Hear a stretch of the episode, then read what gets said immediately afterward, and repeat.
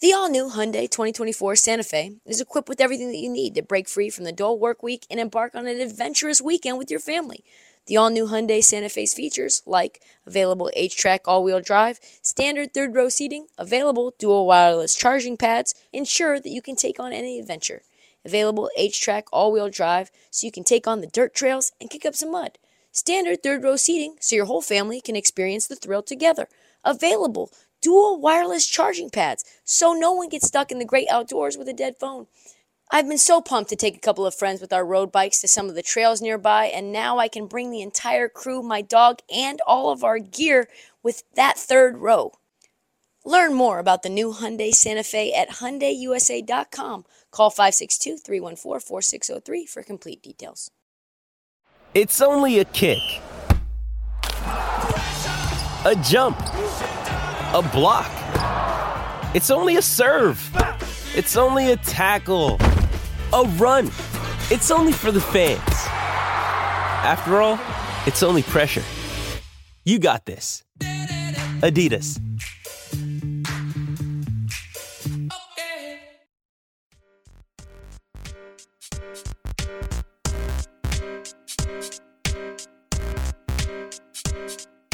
God when we're talking about LA, it's not about the Lakers, which we do have something to talk about the Lakers later on the show. Uh, it's good stuff, though.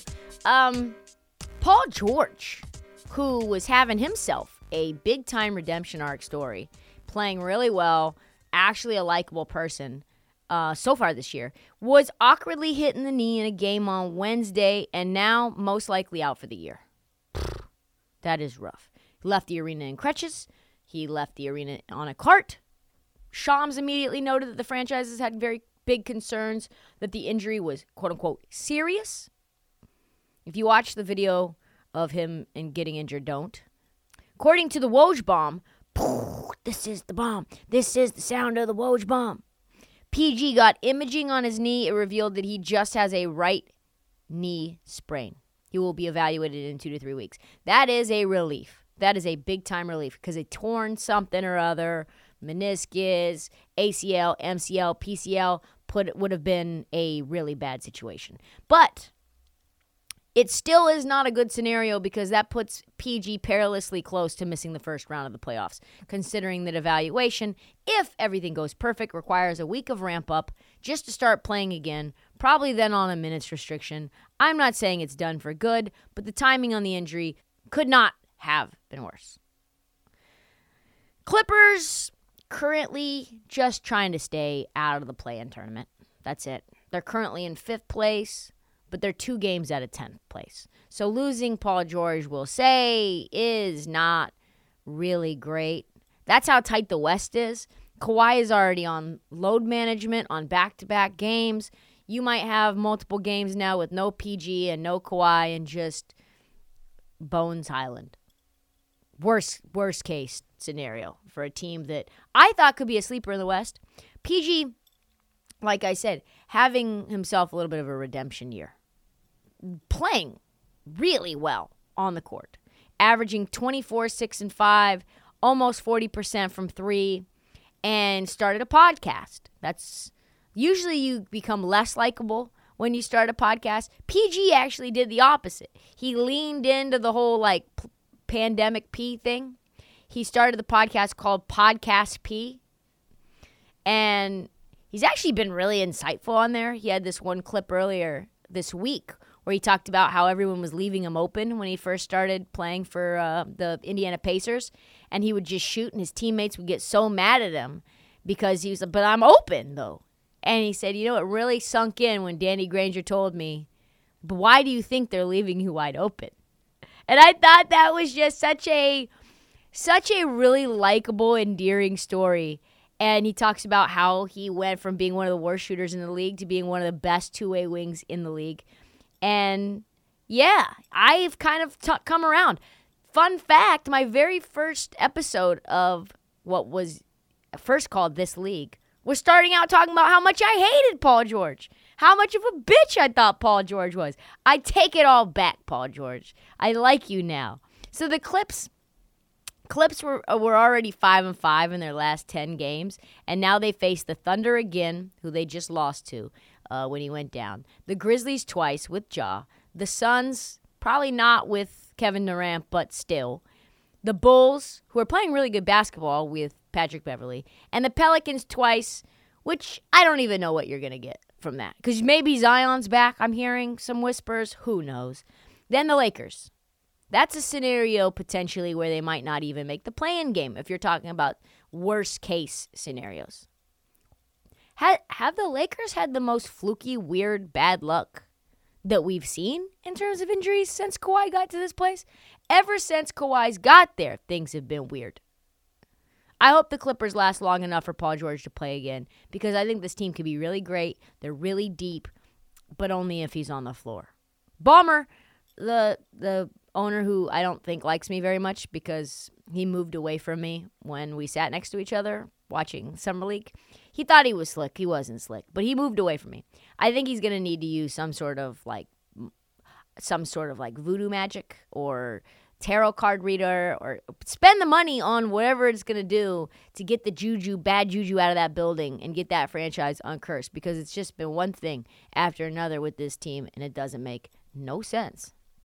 When you need mealtime inspiration, it's worth shopping Kroger, where you'll find over 30,000 mouthwatering choices that excite your inner foodie. And no matter what tasty choice you make, you'll enjoy our everyday low prices, plus extra ways to save, like digital coupons worth over $600 each week. You can also save up to $1 off per gallon at the pump with fuel points. More savings and more inspiring flavors make shopping Kroger worth it every time. Kroger, fresh for everyone. Fuel restrictions apply. Moving on. Another thing that doesn't make sense was this bizarre situation that happened in last night's Warriors Mavericks game. So I missed it live, and then I saw the hubbub on Twitter, and then I had to do some digging. This might lead to being one of only three successful team protests now in league history. What is a team protest, you might ask? No, it's not what you think it is. It's where the NBA steps in and finds a call so egregious that it makes the teams replay the game from the point of the egregious thing that happened. So this happened twice since 1982. The last time in 2008, Shaq was wrongly called for a sixth foul in the final two minutes of a game when he only had five. The game was replayed from the point of the foul on four months later after the game was originally scheduled. Weird. So, what happened in this game? Well, it depends on who you talk to. The Mavericks are very certain that they were fucked over. Very certain. The Mavericks lost the game by just two points, which really felt like more. The end of the game was, I think, five or six points. That was the, the deficit. But they are currently in free fall, right? We know that. They are sitting tied for 10th. They're a half game from being out of the play in altogether, which would be an absolute disaster considering that they went all in for Kyrie Irving and it has not worked. But the winning margin came in part because of this very strange call.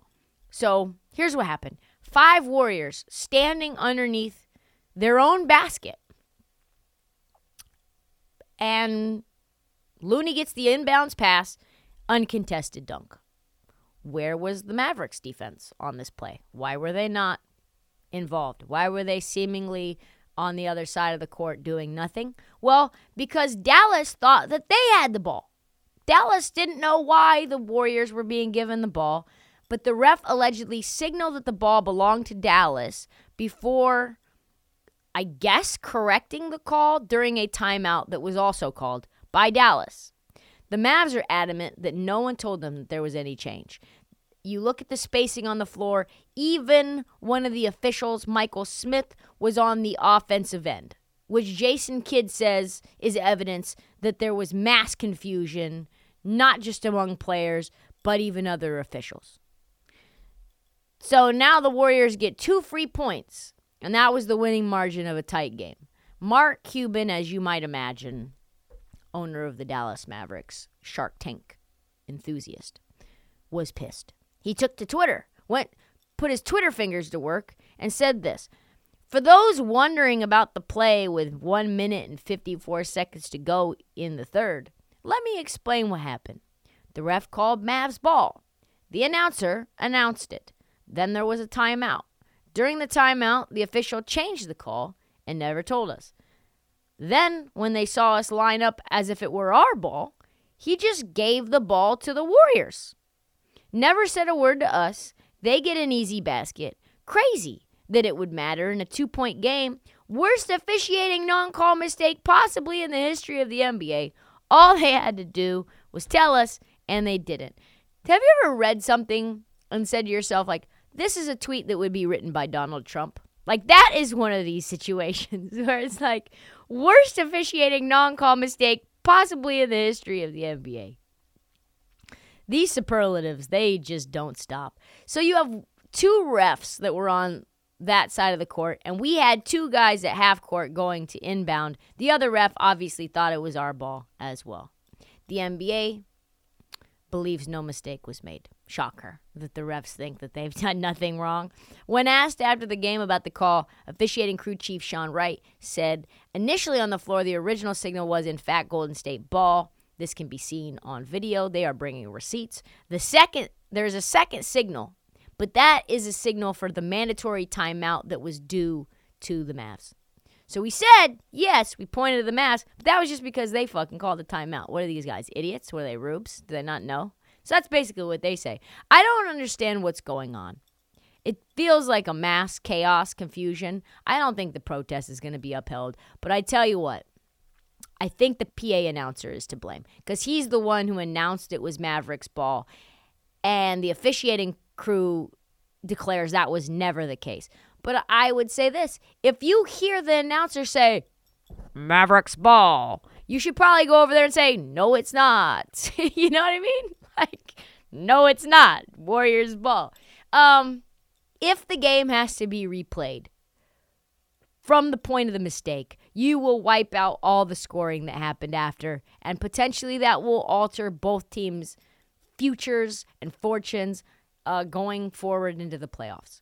And you can see from how contentious this gets, where you have the owner writing a full memo on Twitter, that the Mavericks are so desperate right now because they are in free fall. One little mistake can send you from sixth place to 10th place and potentially out of the play in tournament altogether, right? They are 7 and 11 right now since the Kyrie trade. Luka's banged up and Kyrie's injured too. He's missing games. The team has zero bench. There's no chemistry between Kyrie and Luka. They're in serious danger of a, of a full collapse, a full rebuild. Luka asking out.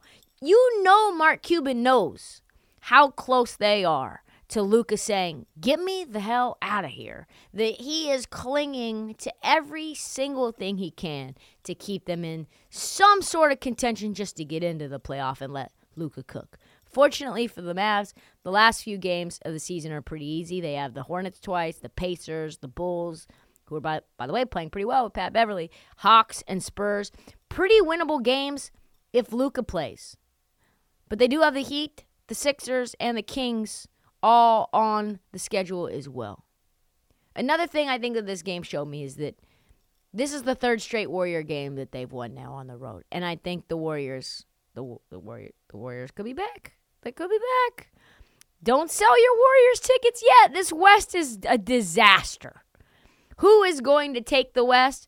My guess is as good as yours, but I tell you one thing the Dubs have championship pedigree in their blood, and they know that these these other teams are weak links. They know that these teams haven't done it like they've done it.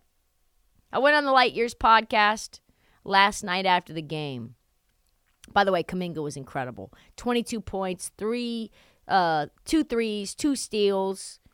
Just a gritty win. Probably his best game in his career. So I hop on the Warriors podcast called the Light Years podcast, and we talked about it. Here's what we said.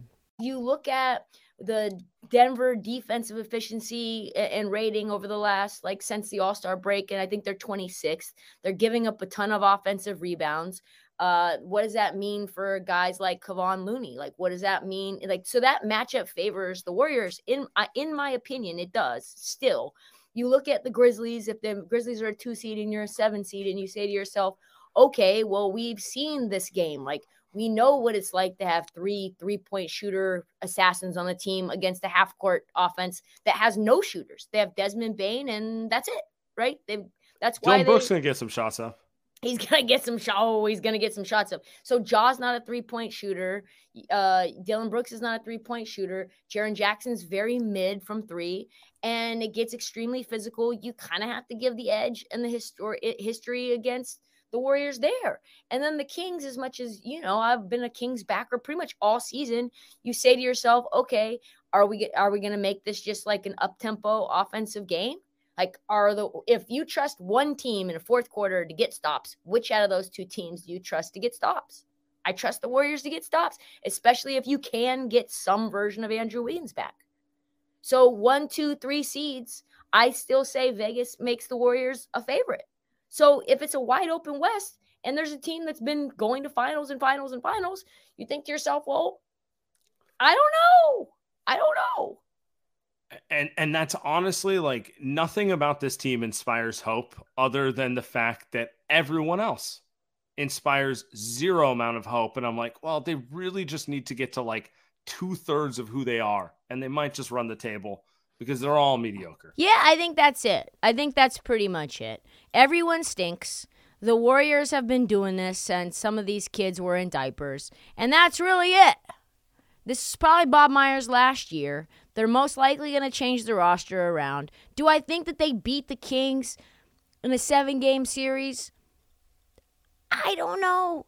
But I tell you what, they made some good points on that pod about if you get one game in Golden One, especially if you get game one, and those those Kings fans are already worried about the shoe dropping at any moment and them reverting back to Kings behavior, you can steal their soul. You can steal their soul in 48. And at that point, anything's possible. The West is so chaotic. I think that they, it's also possible the Mavs could drop five straight and drop out of the play-in tournament. So that's why Cuban is so adamant about protesting this game. And it, it, it underscores how important every game is when a single playoff loss for Dallas because of a referee error could put them out of the playoffs all together. Fun stuff in the West. What a game. What a game.